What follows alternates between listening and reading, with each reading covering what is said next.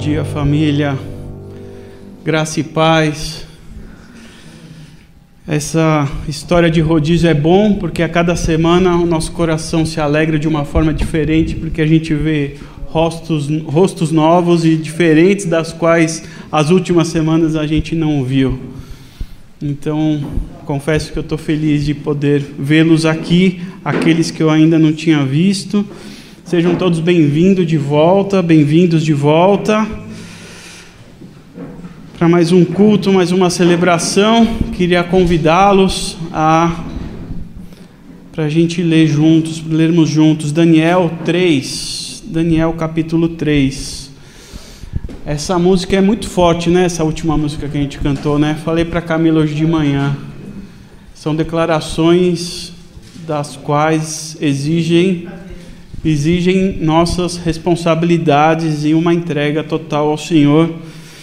Que o Espírito Santo nos conduza em todas essas declarações que nós fizemos.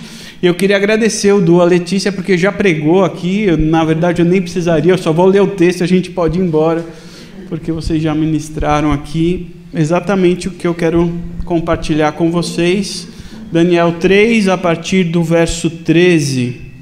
Daniel 3, a partir do verso 13, uma história muito conhecida de todos nós.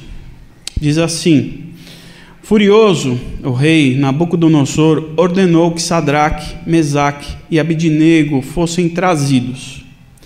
E quando eles chegaram, Nabucodonosor perguntou: Sadraque, Mesaque e Abidinego, é verdade que vocês não respeitam meus deuses e se negam a adorar a estátua de ouro que mandei erguer? Vou dar a vocês uma segunda chance, mas a partir de agora, quando o som começar a tocar, vocês devem se ajoelhar e adorar a estátua. Se não fizerem, serão jogados numa fornalha e ponto final. E que Deus livrará-los de mim? Sadraque, Mesaque e Abidinego responderam: Sua ameaça não nos assusta. Se nos jogar na fornalha, o Deus a quem servimos pode nos salvar não só da, forma, da fornalha, como de qualquer outra coisa. E mesmo que ele o faça, não, não importa ao rei. Ainda assim, não vamos servir aos seus deuses nem adorar a estátua de ouro que mandou erguer. Nabucodonosor estava prestes a explodir de tanta raiva. Imediatamente ordenou que a fornalha fosse aquecida sete vezes mais que o normal, e alguns homens fortes do seu exército os amarrassem e os jogassem na fornalha. Sadraque, Mesaque e Abidinego, com os pés e as mãos amarradas e vestidos em suas roupas, foram jogados na fornalha extremamente quente. Por causa da ordem do rei, a fornalha estava tão quente que só as chamas foram suficientes para matar os homens que carregavam, carregaram Sadraque, Mesaque e Abidinego. E eles acabaram caindo na fornalha adentro. De repente, o rei Nabucodonosor levantou-se num salto e perguntou: Não jogamos três homens com os pés e as mãos amarradas? Isso mesmo, senhor responderam os homens. Vejam, exclamou o rei, estou vendo quatro homens andando para lá e para cá no fogo, e eles estão bem. E o quarto homem parece um filho dos deuses, não é possível. Nabucodonosor foi até a entrada da fornalha ardente e chamou: Sadraque, Mesaque e Abidinego, servos do Deus Altíssimo, saiam e venham para cá. E Sadraque, Mesaque e Abidinego saíram do meio do fogo. Todos os líderes do governo e os conselheiros do rei se reuniram para examiná-los e viram que o fogo não havia causado nenhum arranhão nos três, nem um fio de cabelo queimado, nem cheiro de fumaça nas roupas dele. Nabucodonosor exclamou: Bendito seja o Deus de Sadraque, Mesaque e Abidinego ele enviou seu anjo e salvou os seus servos. Eles confiaram no Deus a ponto de ignorar as ordens do rei e arriscaram sua vida, mas não serviram nem adoraram outros deuses. Por isso decreto: todos de qualquer lugar cor, raça ou crença que disser alguma coisa contra o Deus de Sadraque, Mesaque e Abidinego será despedaçado e sua casa destruída. Nunca houve um Deus que salvasse como esse. Vamos orar mais uma vez? Senhor, muito obrigado, Pai, pelo privilégio dessa reunião, pelo privilégio de estarmos juntos diante da Sua palavra, diante dos nossos irmãos, diante da nossa família, diante da Sua família, Pai. E eu quero te pedir, nesse momento, que o Senhor venha nos ajudar a entendermos o que o Senhor tem para nós. O Senhor venha nos ajudar, através do Seu Santo Espírito, a nos ministrarmos nessa palavra, para que nós possamos crescer, para que nós possamos aprender a confiar no Senhor, para que nós não, não consigamos entender que ídolos irão se erguer na nossa frente, mas só a Ti que nós devemos nos curvar, Deus. Que o Senhor venha nos ensinar nessa manhã essa lição, diante daquilo que o Senhor queira nos ensinar. Venha nos ministrar através do Seu Santo Espírito, em nome de Jesus que nós te pedimos. Amém. Bem, esse é um texto muito famoso, muito conhecido, muito emblemático. É, é uma história que impressiona, ele tem muitos símbolos fortes a gente tem uma fornalha ardente com uma força sete vezes maior. A gente tem uma estátua de ouro erguida e a gente tem uma teofania, que é uma, uma, uma representação, uma, uma, uma manifestação viva e real de Deus. Então é uma história que impressiona. Quando a gente lê, as crianças adoram essa história. Você conta, as crianças vibram com ela, porque é uma história de ação mesmo. Daria um excelente filme, daria um, é um, tem um excelente roteiro. Mas essa história também é importante porque ela consegue nos dar e conseguimos tirar muitas lições dela. Não só pelos esses fatos impressionantes, mas porque ela é muito rica. E eu queria é, passar para vocês alguma dessas lições que a gente consegue tirar delas. Mas antes eu gostaria de contextualizá-los a respeito é, do que aconteceu até esse momento que os três estão numa enrascada diante de Nabucodonosor, o rei da Babilônia. A primeira coisa que eu queria lembrá-los é que é, Deus entregou Jerusalém ao rei Nabucodonosor. É isso que a gente lê logo no primeiro capítulo de Daniel. Deus entregando a, a Judá a, ao rei Nabucodonosor. Nabucodonosor, que era o rei da Babilônia, que então, até então, naquele momento, era uma grande potência do mundo, era um império, era o maior império do mundo. Ele, ele, eles dominavam, estavam dominando tudo e a todos. E Nabucodonosor, em especial, ele era muito impiedoso. Ele era cruel. Ele é cruel e quando ele invadiu Jerusalém, foi sem dó. Ele invadiu para valer. Ele destruiu o templo, ele roubou os utensílios e levou todo o povo a cativeiro. Tirou de Jerusalém e levou para Babilônia. O que aconteceu é que a fome, a miséria e a escravidão ficou instaurada nesse povo muita dor.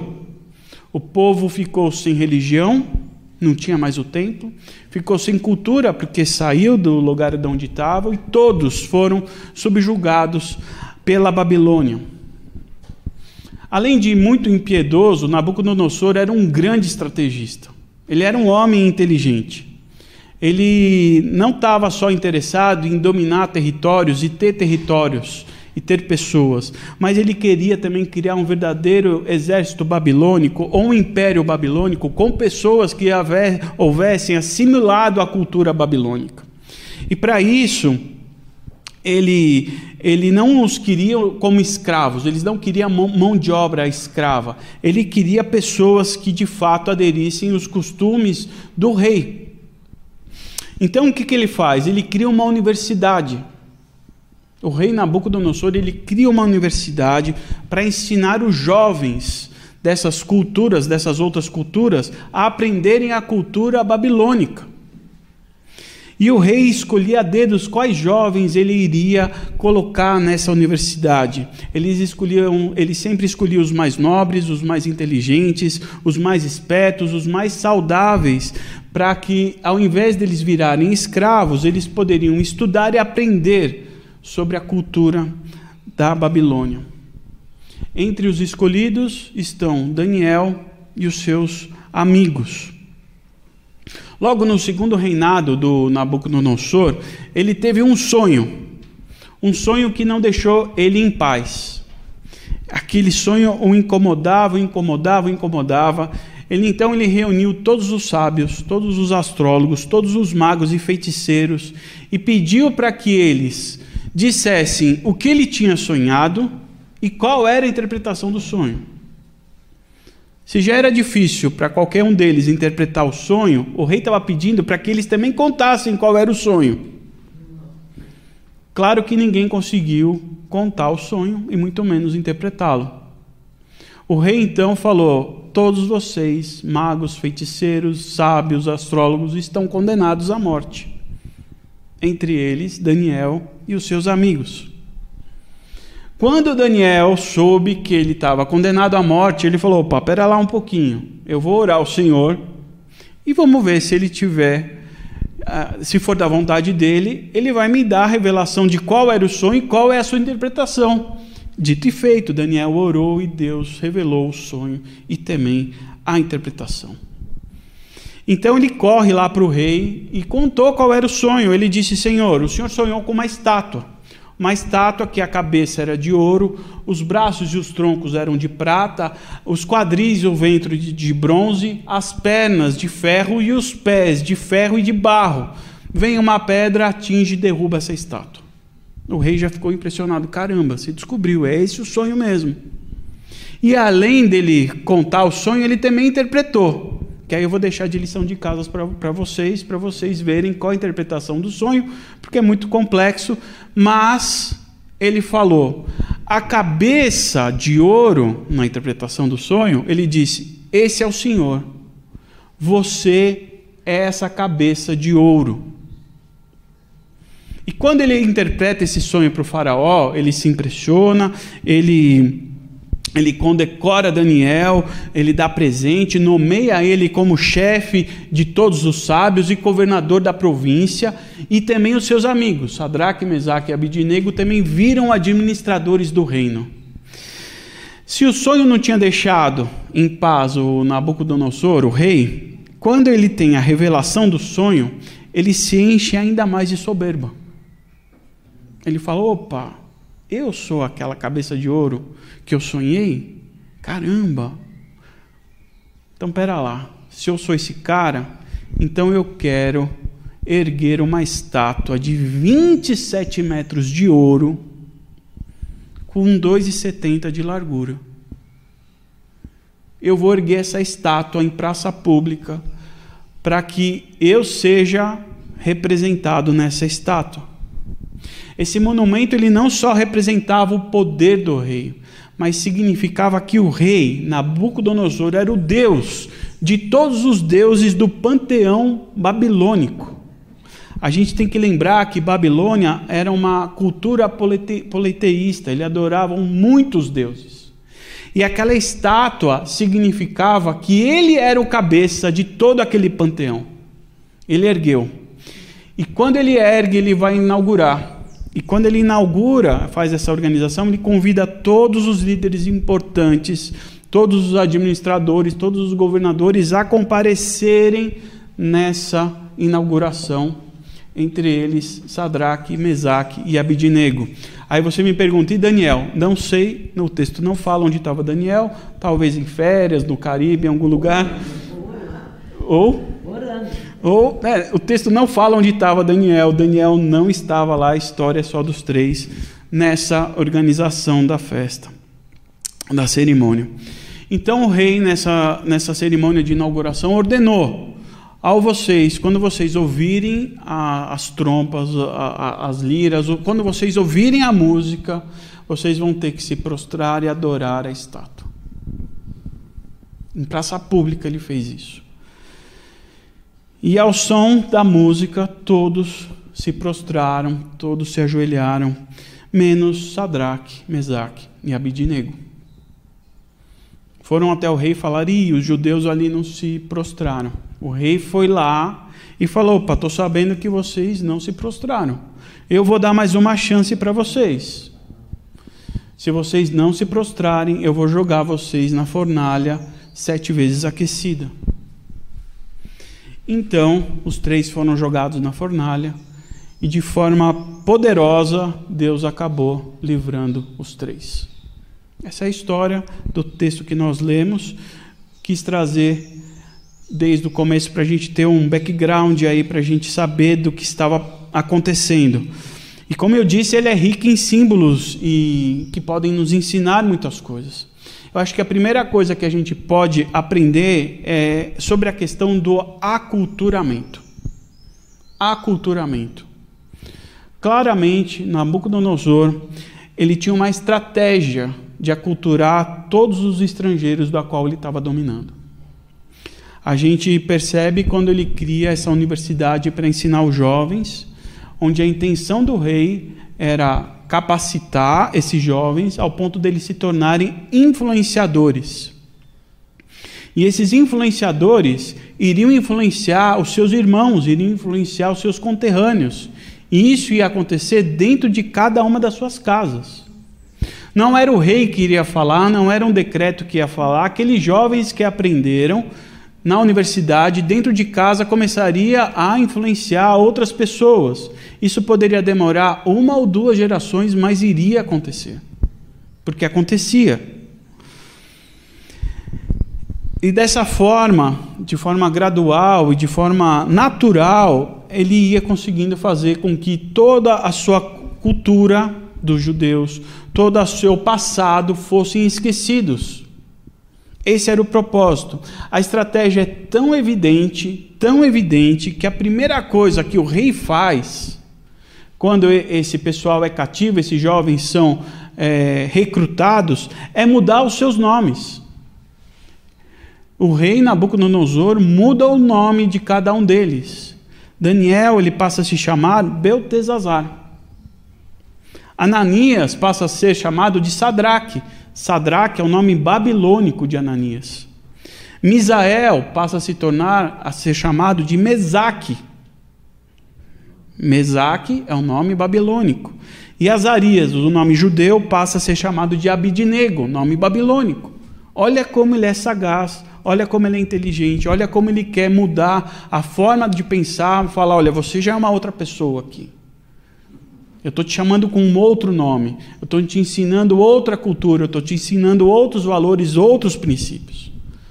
Existia essa manipulação, essa forma de querer aculturar todos para que eles pudessem assimilar a cultura babilônica. E o ponto culminante desse aculturamento é a adoração da estátua de ouro é a adoração da estátua de ouro. É interessante a gente perceber que a adoração a outros deuses na cultura babilônica, ela era, era livre. Você poderia adorar outros deuses sem nenhum problema.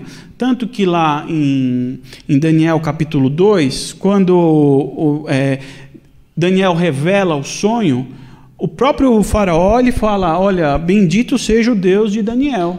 Ele é o Deus de todos os deuses. Ele não impede de que cada um tenha o seu Deus preferido.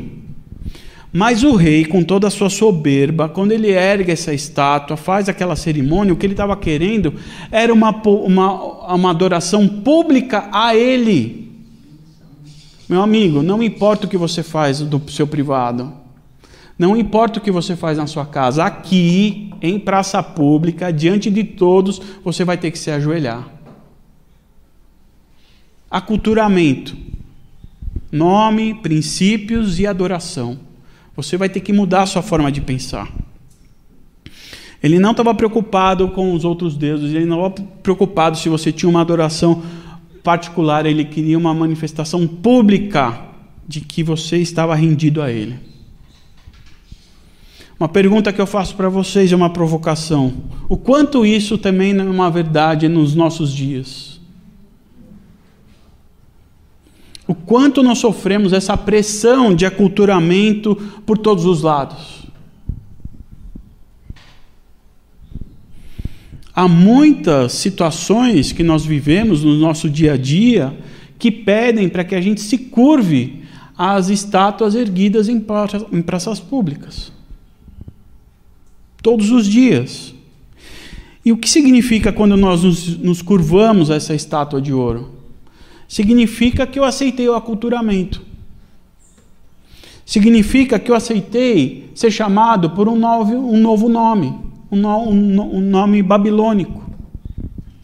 Significa que eu aceitei o modo de pensar do rei que está me oferecendo uma estátua para eu me ajoelhar a ela. É isso que significa quando eu me ajoelho.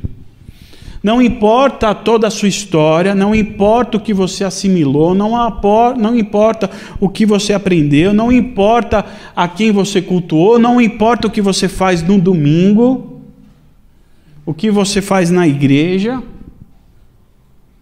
No, aqui aos domingos a gente aprende sobre perdão, a gente aprende sobre o amor, a gente aprende sobre honestidade, domínio próprio, fé esperança. Estou falando domingo como um dia qualquer, tá? Mas acontece que quando acaba o domingo, obviamente chega o quê? A segunda-feira. E é nela que a trombeta toca. trombetas não vão tocar aqui aos domingos, as trombetas tocam na segunda-feira. É ali que todo mundo começa a pedir para que a gente se ajoelhe. A segunda-feira pode ser a sua casa, a segunda-feira pode ser o seu trabalho, a segunda-feira podem ser os seus amigos, a segunda-feira podem ser as redes sociais.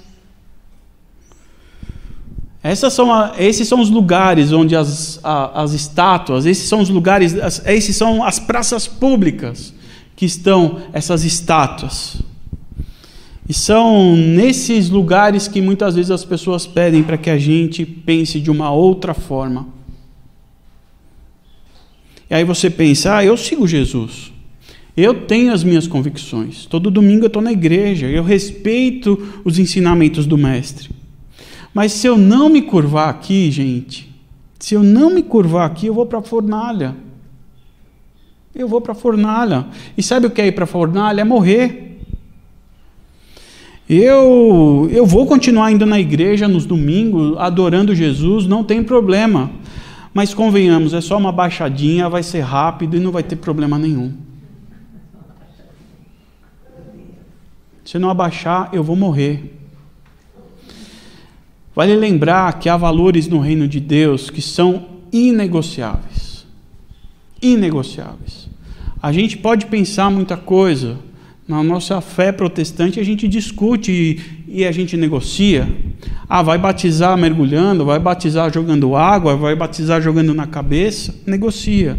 Criança toma ceia, criança não toma ceia, usa calça, usa saia, raspa a perna, não raspa a perna, negocia o Espírito Santo se manifesta pulando, se manifesta calado, são negociáveis. Mas tem valores que são inegociáveis.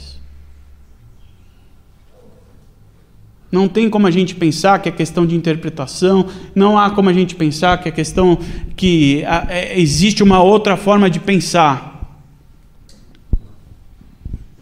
Sadraque, Mesaque e Abidinego sabiam que não podia negociar valores que são inegociáveis no reino de Deus. Eles não se curvaram. Eles não se curvaram porque eles conheciam a verdade. Aliás, está muito em moda dizermos que conhecerei a verdade e a verdade nos libertará. A gente ouve direto isso, né? Só ligar a TV, o jornal, a gente ouve. Aí eu pergunto, outra pergunta, uma outra provocação. Você já foi liber, liberto? A liberdade vem através da verdade, não é?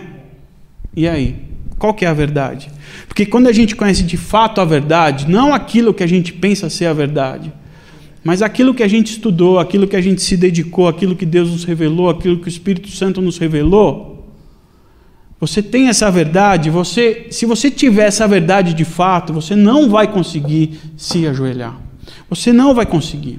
Porque a verdade é tão forte na sua vida que você não vai conseguir se submeter a nada. Você pode até ficar balançado, mas se submeter, não. Por isso que Paulo pede para que a gente renove a nossa mente, para que a gente não se amolde aos padrões desse mundo. Paulo ele pede isso. Paulo ensina, Paulo fala, olha, renova sua mente para que não sejamos aculturados, não sejamos levar por pressões, por situações em que você vai se sentir tentado a baixar. Paulo ele tinha problemas. Paulo ele tinha problema com a sua forma de pensar a religião. Não tinha? Assim como Pedro tinha problemas com a sua impulsividade. É, Tomé tinha problema com a sua insegurança. Judas tinha problema com a sua ganância. Todos renovaram suas mentes e conseguiram superar os seus problemas. Todos conseguiram não se curvar à estátua de ouro, menos Judas. Judas não. Judas, com seu problema, ele não conseguiu renovar sua mente. Judas, com seu problema, ele não conseguiu não se amoldar à cultura. Ele se deixou levar e ajoelhou. Ele se curvou. E quando ele se curvou, mesmo ele se curvando, ele sofreu. Sofreu e morreu. Judas se curvou, sofreu e morreu. E aqui o sofrimento, eu acho que é uma outra lição para nós nesse texto. O sofrimento é algo que muitas vezes a gente tenta fugir dele. Claro, ninguém gosta de sofrer. Ninguém gosta de sofrer. Mas o sofrimento já faz parte da humanidade em razão do pecado. Em alguma medida, em alguma forma, em algum tempo nós iremos sofrer. Seja lá o porquê e do que nós iremos sofrer. O sofrimento faz parte de nós. E muitas vezes a gente quer fugir desse sofrimento porque nós não conseguimos lidar com ele, com o sofrimento. E exatamente que por causa do sofrimento é que a gente se ajoelha a estátuas de ouro, porque a gente não quer sofrer, a gente ajoelha. Com medo de perder o emprego, a gente se ajoelha. Com medo de perder a amizade, a gente se ajoelha. Por medo de perder o convívio de muitas pessoas, a gente se ajoelha. Por medo de não sentirmos amados, a gente se ajoelha. Com medo do que vai nos acontecer, a gente acaba ajoelhando, aceitando esse aculturamento, porque a gente tem medo de sofrer, medo de perder. Sadraque, Mesaque e Abidinego não tiveram medo da ameaça do rei não tiveram medo da ameaça do rei. E diante dessa ameaça, particularmente, eu vejo que eles fizeram uma das mais, mais belas declarações que toda a Bíblia tem. Versículo 16: Sua ameaça não nos assusta. Olha a lucidez desses jovens. Olha a verdade introjetada dentro deles. Sua ameaça não nos assusta. Se nos jogar na fornalha, o Deus a quem servimos pode, pode nos, nos salvar, não só da fornalha, como de qualquer outra coisa. E mesmo que ele não faça, mesmo que ele não faça, não importa. Ainda assim, não vamos servir aos seus deuses, nem adorar a estátua de ouro que mandou erguer. Que convicção é essa, gente? Que declaração é essa? Que lucidez é essa de saber quem ele serve, da capacidade de que Deus pode fazer por eles, e do amor e da fidelidade que ele sente por Deus? Isso é um exemplo do que é ser liberto. Isso é um exemplo de quem conhece de fato a verdade. Eu sei que Deus pode me livrar de qualquer coisa, mas mesmo que Ele não me livre, eu não vou me render à sua estátua. Eu não vou me render à sua pressão. Eu não vou render aquilo, eu não vou me render àquilo que possivelmente eu possa perder, e mesmo que eu perca, não tem problema. Eu vou continuar em pé e não vou dobrar meu joelho. Não vou pensar como você pensa. Não vou submeter o meu pensamento da sua forma. E eles não se renderam e eles foram para a fornalha. Foram para a fornalha. Mas mesmo na fornalha, a gente consegue perceber que a fornalha é o símbolo do nosso sofrimento. A fornalha é a nossa dor. A fornalha é o nosso deserto. A fornalha é a nossa solidão. Fornalha representa todas essas coisas. Mas mesmo na forma, a fornalha, sendo o nosso deserto, sendo a nossa dor, sendo o nosso sofrimento, a fornalha não é um lugar de solidão a fornalha não é um lugar de solidão. Para Sadraque, Mesaque e Abidinego, o sofrimento não foi solitário. Dentro daquela fornalha havia mais uma pessoa que caminhava livremente com eles, livremente com eles. Diante do sofrimento, diante da dor, diante do seu deserto, havia mais uma pessoa com eles é a teofania, era a manifestação viva e real de Deus naquele lugar. No meio do sofrimento, no meio da dor, uma manifestação viva e real de Deus. Aqueles homens eles não estavam só. Uma quarta pessoa estavam com eles. E essa pessoa, muito provavelmente, era o próprio Jesus Cristo. Era o próprio Jesus Cristo. Você vai falar, pô, mas isso é 600, é 600 anos antes de Cristo. Jesus Cristo estava lá presente, porque Jesus Cristo é a mais perfeita teofania. Jesus Cristo é a mais vívida, real manifestação de Deus. Não haverá outra. Ele disse: Quem vê o Pai, quem vê a mim, vê o Pai. O próprio Jesus disse isso. Essa é uma lição para nós. Que em meio aos nossos sofrimentos, nunca, nunca, nunca estaremos sozinhos. Se você não se ajoelhou e você está sofrendo, você não está só. Se você se manteve em pé, você não estará sozinho. Mesmo que a gente seja consumido pela fornalha, nós não estaremos sozinhos. Em outro texto que eu gosto muito é 1 de Pedro, que ele nos ensina sobre o sofrimento. Ele diz: Sei quanto vocês se sentem bem com isso, que nesse meio tempo tenham de enfrentar todo tipo de provação. O ouro puro passando pelo fogo sai comprovadamente puro. A fé genuína que passa pelo sofrimento sai comprovadamente genuína. Quando Jesus consumar tudo, será a fé que vocês têm, não um ouro, que Deus vai apresentar como prova da vitória dele. Mesmo que a gente seja consumido pela fornalha, o que vai restar de nós é a fé que Jesus Cristo vai apresentar para Deus. O pior é a gente ser consumido pela fornalha e não tiver nem mais fé para Jesus apresentar para Deus.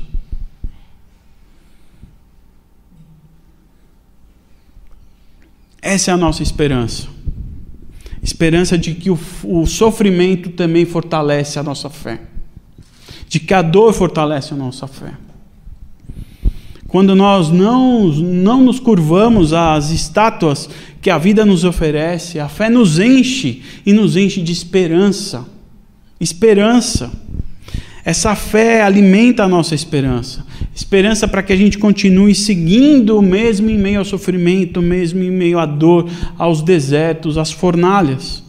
E essa é a esperança vívida, a esperança viva. E só é a esperança porque Jesus Cristo sempre estará conosco. Por isso que Ele é vivo. E Jesus Cristo, a gente tem que lembrar muito disso.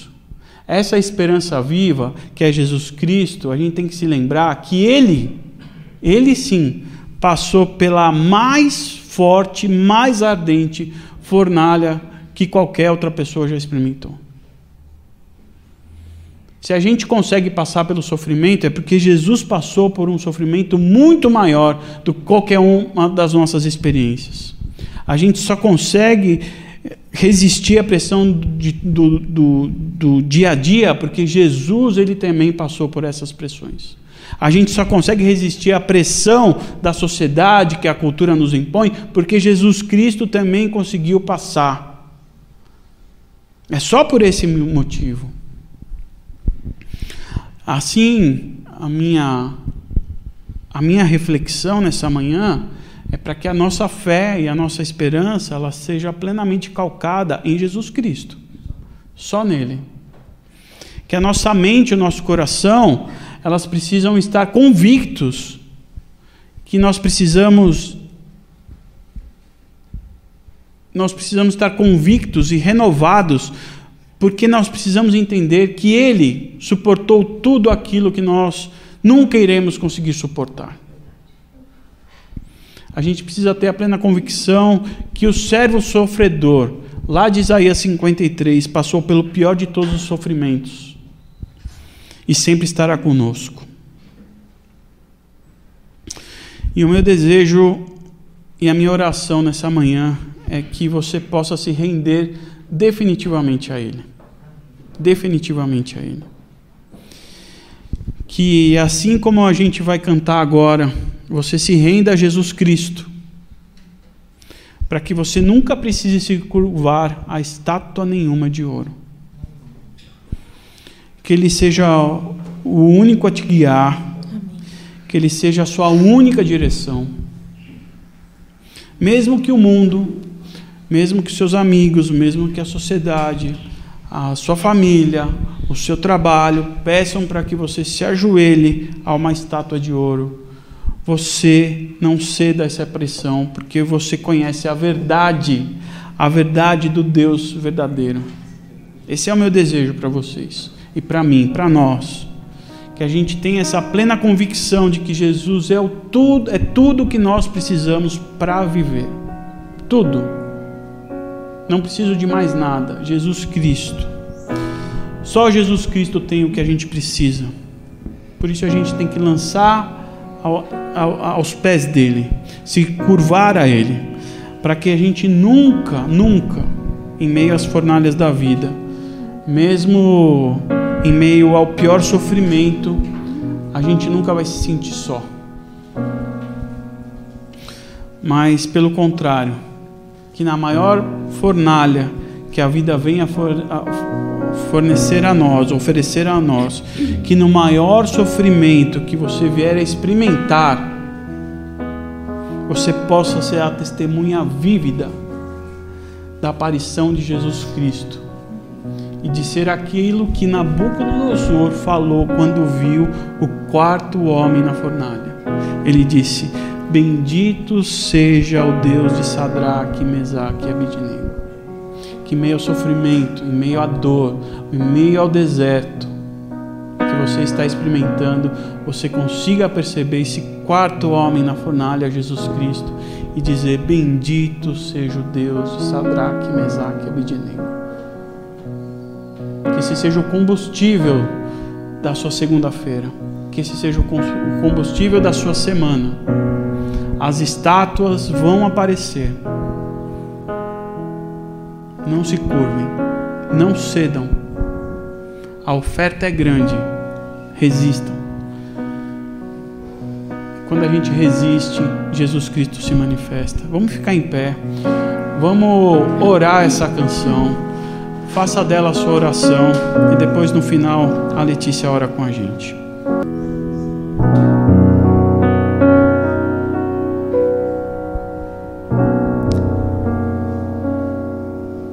Senhor, que confiança maravilhosa. É saber que o Senhor mesmo, quando falamos, eis-me aqui, o Senhor está. Senhor, aqueles moços, na outra versão diz que a única coisa que queimou deles foi as, a corda, as cordas que os prendiam. Eles eram livres no meio da fornalha, juntamente contigo. E é isso que acontece conosco, quando a gente confia, quando a gente anda com o Senhor. No meio da dor, no meio da nossa aflição, somos livres, porque a tua verdade, a tua presença, porque o Senhor é a verdade, vem nos libertar. Senhor, que a gente possa caminhar, caminhar, sabendo que nunca mais ficaremos sós. Bendito, bendito Espírito Santo, bendito Espírito Santo, bendito Espírito Santo. Obrigada, Jesus. Eu não preciso ser como todo mundo é. Não preciso. Sou livre. Bendito é o teu nome.